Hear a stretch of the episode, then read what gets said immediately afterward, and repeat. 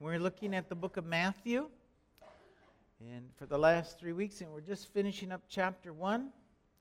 In verse 18, it says, This is how the birth of Yeshua the Messiah came about.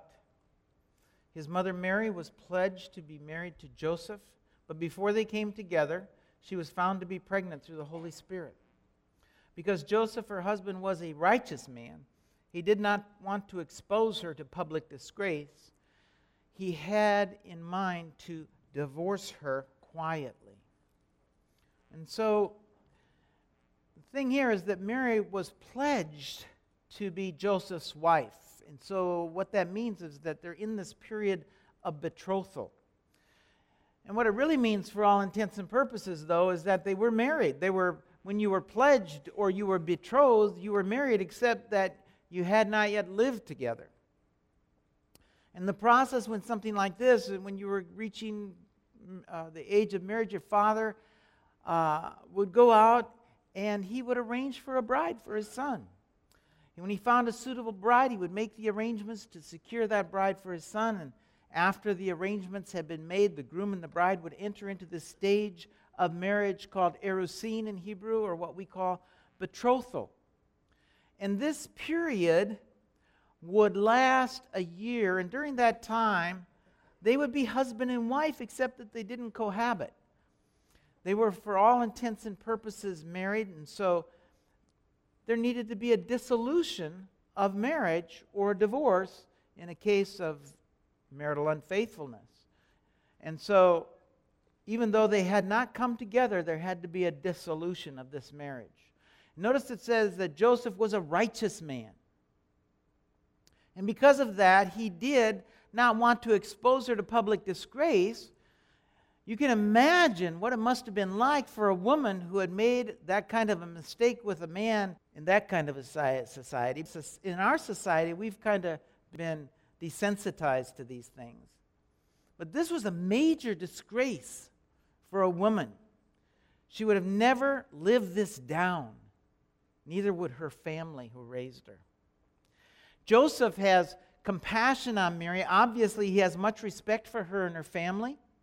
And oftentimes, the father of the groom made his selection of a bride from a family that he knew very well, a good family. And in this case, we're told that Joseph was a righteous man, and we can assume that his father was as well, and he would have chosen his bride from a righteous, upright family. And it must have been hard for Joseph to comprehend how this righteous woman that his father had chosen could be found in this condition. Think of how hard it would have been for her family. Think of how hard it would have been for Mary.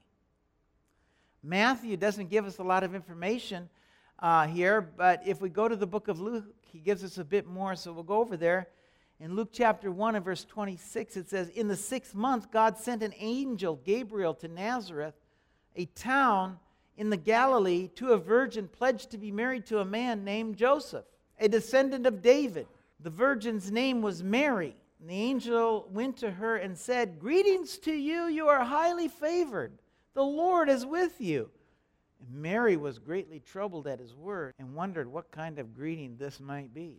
Notice it says she was troubled by his words, not by his presence, mind you, not by him being an angel, mind you, but she's troubled by his words. And we're going to hear some of those words in a moment. But since we already know what they are, you can imagine why she'd be so troubled. The Talmud tells us that seldom was a woman stoned for adultery, but think of the stigma that might make this young woman wish she were stoned in the end. Since she's betrothed, that would be uh, what she would be accused of. She would be accused of adultery. And can you imagine the humiliation she would suffer in a very religious society that first century Israel was? This would, for all intents and purposes, would mean a life of embarrassment, a life of suffering. Not much worse could happen to a young woman who was betrothed to be found with child before marriage that marriage was consummated. And so you can begin to understand why she might be troubled at the words. But let's read on. It says, But the angel said to her, Do not be afraid, Mary, for you have found favor with God. You will be with child and give birth to a son, and you are to give him the name Yeshua, and he will be great, and will be called the Son of the Most High. The Lord God will give him the throne of his father David, and he will reign over the house of Jacob forever. His kingdom will never end. And so the angel says, Don't worry, I got good news for you. Right? However, he leaves out a bit of the bad news. He says, Yes, he's going to reign over the earth, Mary, but he, what he leaves out is you're going to have to watch him die first, and you're going to go to your grave a tainted woman.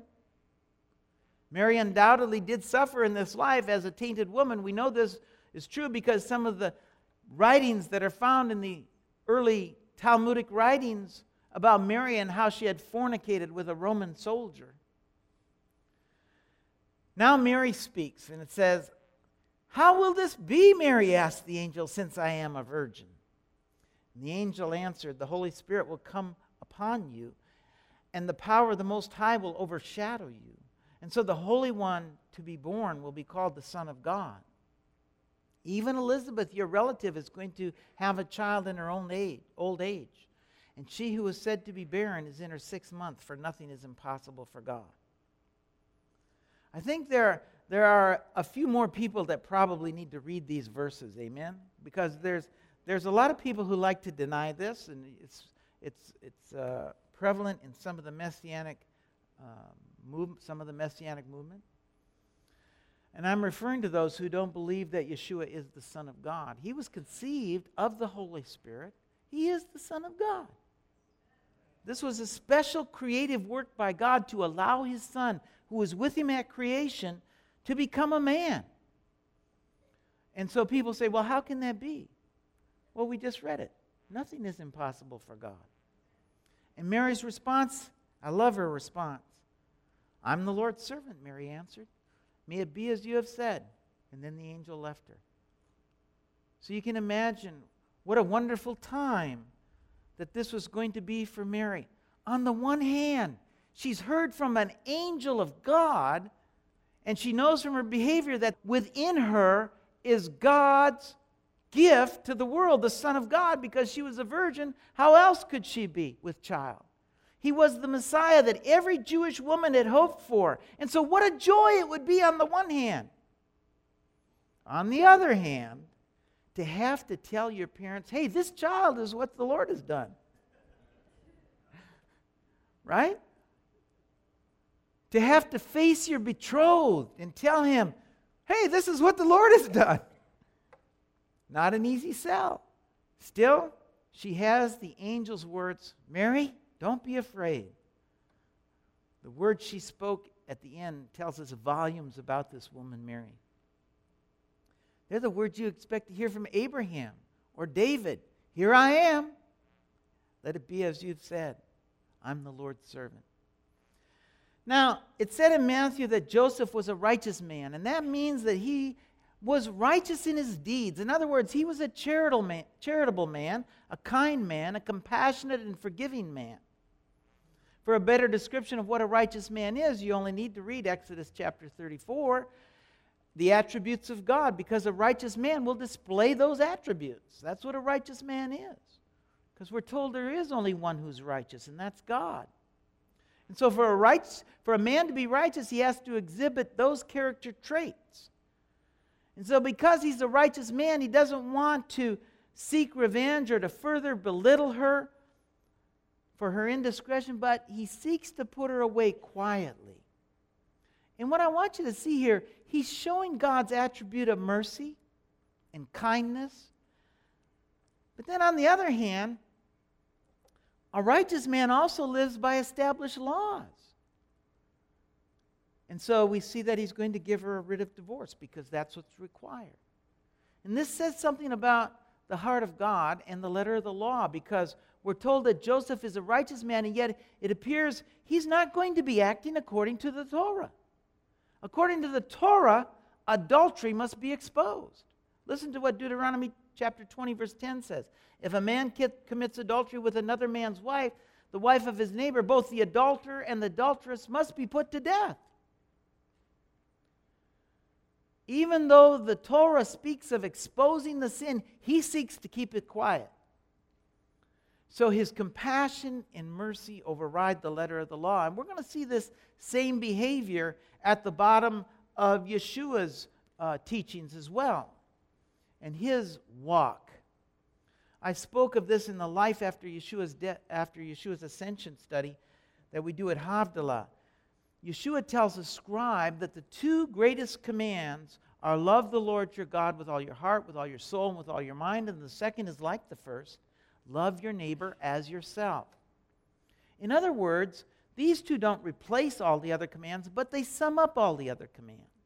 And so, what Yeshua does in his ministry, he looks at the command and the situation, and then he says, How does my response to this fit loving my God and loving my neighbor as myself? And then Yeshua responds accordingly, which is the same thing we should do. But if we look at Deuteronomy chapter 24, verse 1, it says, If a man marries a woman who becomes displeasing to him because he finds something indecent about her, and he writes her a certificate of divorce and sends her from his house.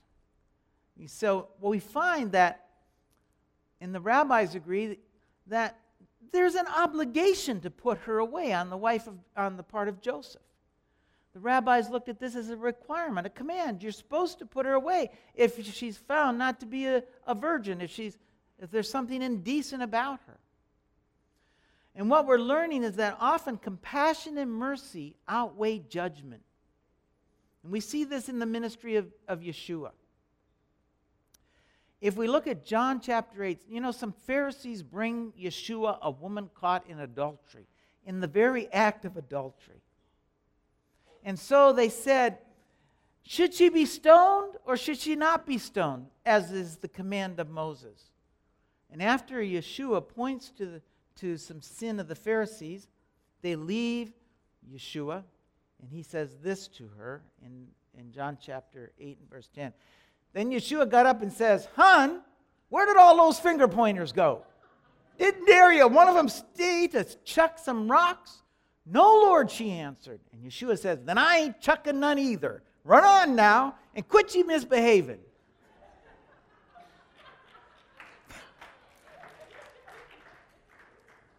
That's a special translation from the Ozarks.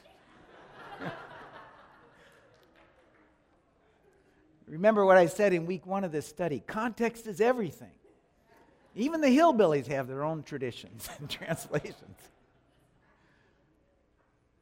But seriously, you get the gist of the verse. The point is, God is compassionate and forgiving in his nature, and there's none righteous except him. And so, if you're a righteous man, you're going to display these same attributes. Think about it the next time you want to beat somebody up with the Torah, tell them how they should live their lives. Because if you want to apply the letter of the law to someone's life, apply it to your own. But when looking at others, apply mercy and forgiveness that you'd like to be shown. And if you do that, you'll be fine on Judgment Day. So, he's a righteous man. He seeks to put her away quietly, to end the marriage quietly, but before he can do that, he has a dream. And this is interesting. Joseph is going to have a series of dreams about Yeshua. Yeshua, remember, means salvation. The angel of the Lord said to him, You shall name him Yeshua, for he will save his people. It means salvation. If we go back to the lineage in Matthew, he says this in verse 16 And Jacob, the father of Joseph, the husband of Mary, of whom was born Yeshua. And we're told that this is Joseph, whose father's name was Jacob. Well, you know, there's another dreamer who was the father of Jacob, and his name was Joseph as well. He too had dreams, and they were dreams of a prophetic salvation of the Jewish people. Listen to what Genesis chapter 37, verse 5 says. And Joseph had a dream, and when he told his brothers they hated him all the more. And he said to them, Listen to this, listen to this dream I had. We were binding sheaves of grain out in the field when suddenly my sheaf rose and stood upright. While your sheaves gathered around mine and bowed down to it. His brothers said to him, Do you intend to reign over us? Will you actually rule us? And they hated him all the more because of his dream and what he had said. And then he had another dream, and he told his brothers, Listen, I had another dream. And this time the sun, the moon, and 11 stars were bowing down to me. Well, let me just say if you ever have a dream like that, you might want to keep it to yourself. But these dreams, these dreams all tell of a time when Joseph would be ruler over Egypt and save his people from starvation. And here we see up in our new covenant that Joseph again has some dreams, and he is, his father is Jacob. But let's, let's read uh, on about what his dreams are. And after he had considered this, the angel of the Lord appeared to him and said, In a dream, Joseph, son of David, do not be afraid to take Mary home as your wife, because what is conceived in her is from the Holy Spirit. She will give birth to a son, and you are to give him the name Yeshua, because he will save his people from their sins. All this took place to fulfill what the prophet said, uh, what the Lord had said through the prophet the virgin will conceive and give birth to a son, and they will call him Emmanuel, which means God is with us. When Joseph woke up, he did what the angel of the Lord had commanded him, and he took Mary home as his wife. Well, that must have been some dream, amen?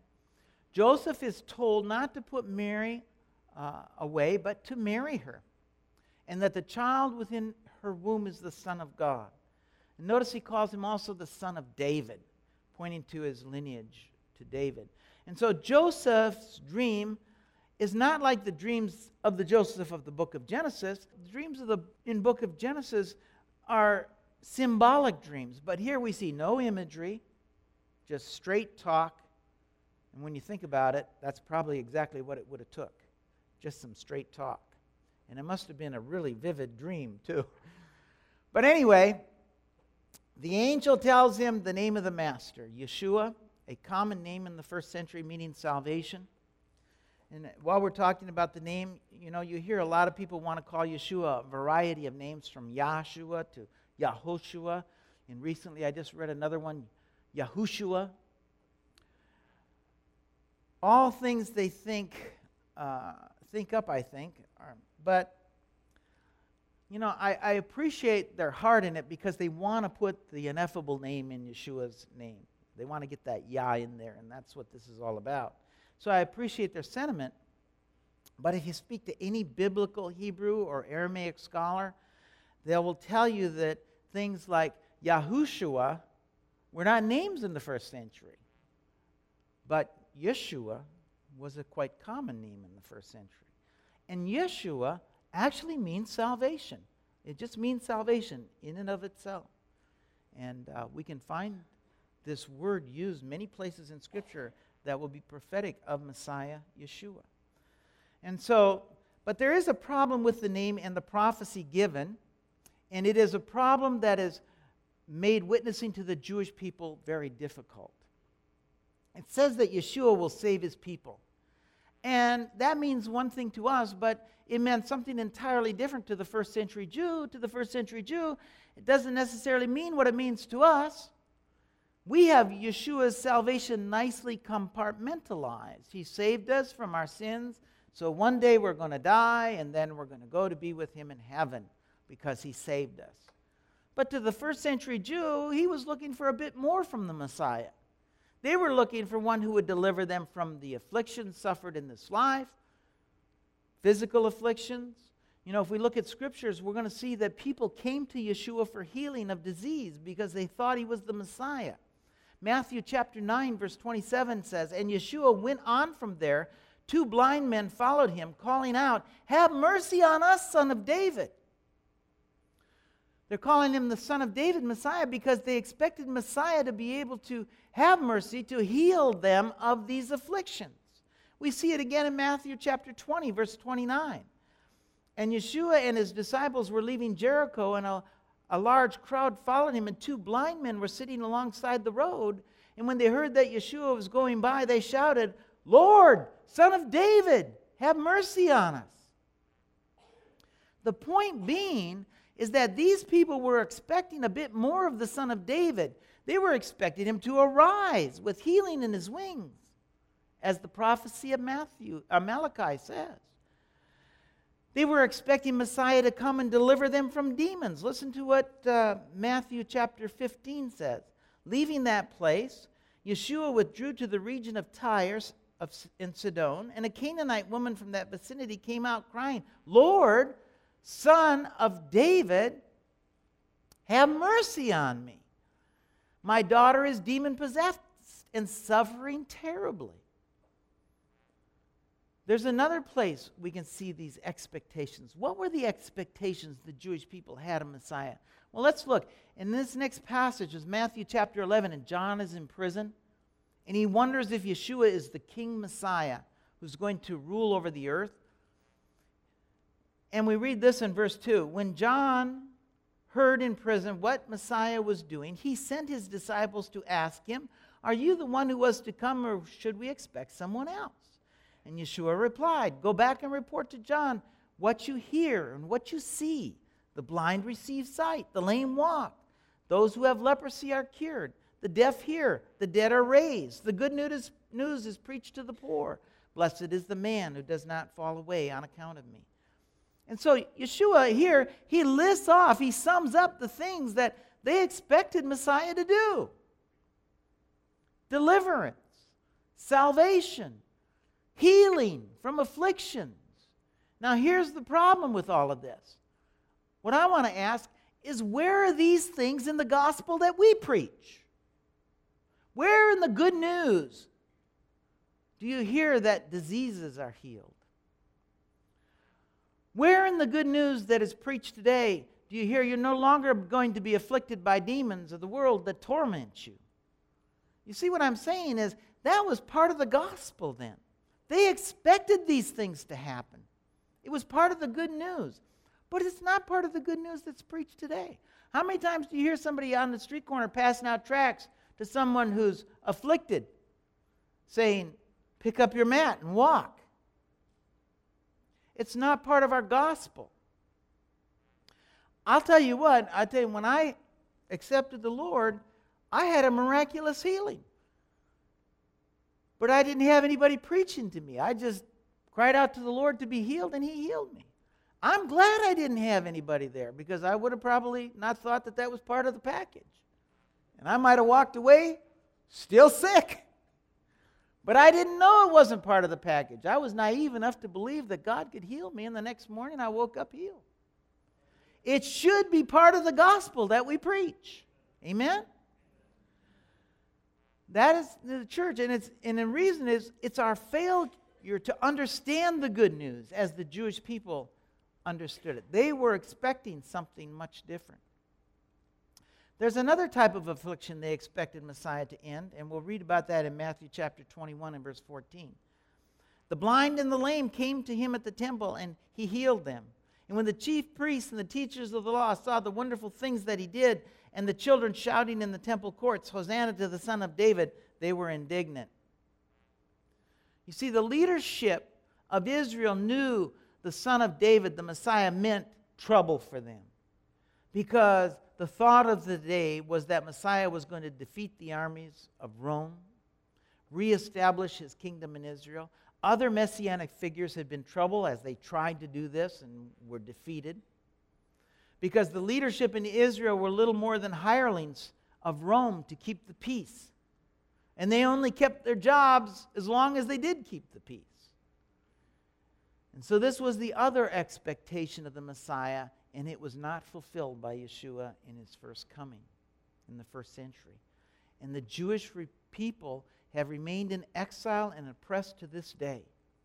And so it's a stumbling block for them. No kingdom, no world peace. How could he be the Messiah? We can see this expectation in another place, in the sadness as a couple disciples walk on the road and they meet a risen Messiah in Luke chapter 24 and verse 17. Yeshua asked them, Why are you discussing to get what are you discussing together as you walk along? And they stood still, their faces downcast, and one of them, named Cleopas, asked him, Are you only a visitor to Jerusalem? Don't you know the things that have happened here in these last days? What things? He asked. About Yeshua of Nazareth, they replied. He was a prophet, a powerful in the word and deed before God and all the people. And the chief priests and the rulers hauled him over and sentenced him to be to death. They crucified him. But we had hoped that he was the one who was going to redeem Israel. And so we see the disappointment of these disciples, but also we see what the Jewish people expected as a whole. And he did not establish the kingdom that they were expecting, and so therefore he couldn't be the Messiah to them. There's another way the church has missed the boat in regard to the salvation that Yeshua brought, and that is it says he will save his people. He's going to save his people. And the catch here is his people. Who are his people? Well, that's an easy question. Mary's a Hebrew of the nation of Israel. He was a Hebrew of the nation of Israel. Yeshua came to save Israel. That was a given in the first century. It's a given in our, in our messianic writings, in the letters of Paul. It's a given. He came to save Israel. It's also why we read things that Paul wrote all Israel will be saved. It's why we read things like, You're no longer foreigners or aliens, as he wrote to the Gentiles, but you are now grafted in.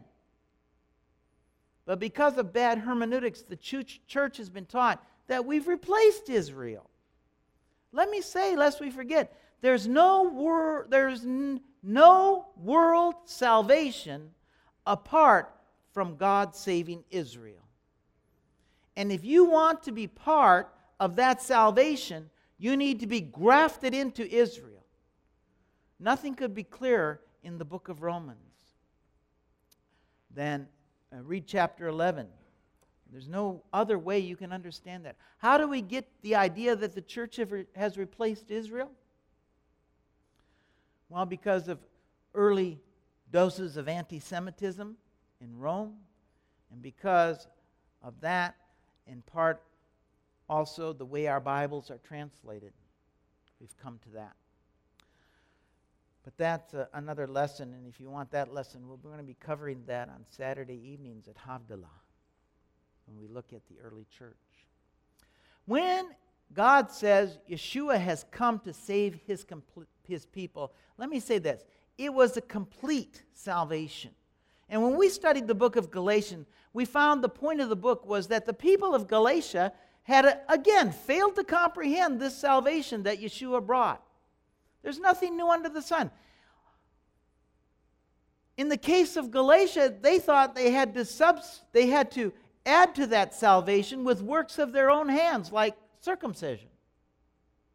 They felt they had to follow the prescription of the rabbis to be part of Israel, to be grafted into Israel, when in fact, they had accepted Yeshua. He had washed them clean and grafted them into Israel, and there was nothing left for them to do. That's the whole point of the book of Galatians. Any following of the prescription of the rabbis to be grafted into Israel was actually a slap in the face to the good news and the Messiah a lack of understanding, a lack of faith in the salvation that he and God, the Father, had poured out. But understand, the assembly, this Israel that we're a part of, this assembly of Yeshua that we're a part of, there's no other way you're going to be part of that salvation, part of Yeshua's assembly, than to be part of Israel. And let me say something else. Yeshua's assembly, what we have translated in our Bibles as church, didn't start with Peter, it started with Abel. But enough said of those things. The point is this Yeshua was bringing a complete salvation, and the church has missed that to their detriment. He was restoring David's throne, but it was not in the way of Jewish expectation. The Jewish people missed that to their detriment. And God tells us flat out, My ways are not your ways. You think by now we would have gotten that. Amen? My ways are not your ways. We should have gotten that. Matthew, in verse 22, says this All this took place to fulfill what the Lord had said through the prophet The virgin will conceive and give birth to a son, and they will call him Emmanuel, which means God's, God with us. And so he's giving us a proof text uh, that Yeshua is this one born of a virgin that Isaiah spoke of in chapter 7 and verse 14. It says, Therefore, the Lord himself will give you a sign. This is going to be a sign. This is how you're going to be able to tell that this is Yeshua the Messiah. It's a sign, it's a post in the road for you to see. The virgin will be with child and will give birth to a son, and we'll call him Emmanuel. Next time somebody tells you that Yeshua wasn't born of a virgin, ask him, well, how else are we going to know who the Messiah is if he wasn't born of a virgin? Because that's the sign that God gave. Isaiah chapter 9, verses 6 and 7 adds to it For, us, for unto us a child is born. To us a son is given, and the government will be on his shoulders. He will be called Wonderful Counselor, Mighty God, Everlasting Father, Prince of Peace. Of the increase of his government and peace there will be no end. He will reign on David's throne and over his kingdom, establishing it, upholding it with justice, righteousness from that time on and forever. And the zeal of the Lord Almighty will accomplish it. And we get some titles for the Messiah in here Wonderful Counselor, Mighty God, Everlasting Father, and our namesake, Sar Shalom, Prince of Peace. These titles explain Yeshua's ministry and what he's going to do on the earth. They speak of his nature. He's the Prince of Peace, and if we put our trust in him, He'll give us peace in our lives, in every area of our lives. That's what the good news is about. That you're going to have shalom, peace, blessing, safety in your life. And it's a complete package. It's a physical package, an emotional package, and it's a package that lasts through all eternity. Amen? The book ends, this first chapter, I should say, ends with this. When Joseph woke up, he did what the angel of the Lord commanded him and took Mary home to be his wife. He had no union with her until she gave birth to her son, and he gave them the name Yeshua. He took his wife home, and he took her to Bethlehem during the feast of Sukkot. And Yeshua, the salvation of the world, was born, born of the seed of a woman who was overshadowed by the Holy Spirit, and he was the Son of God. Amen.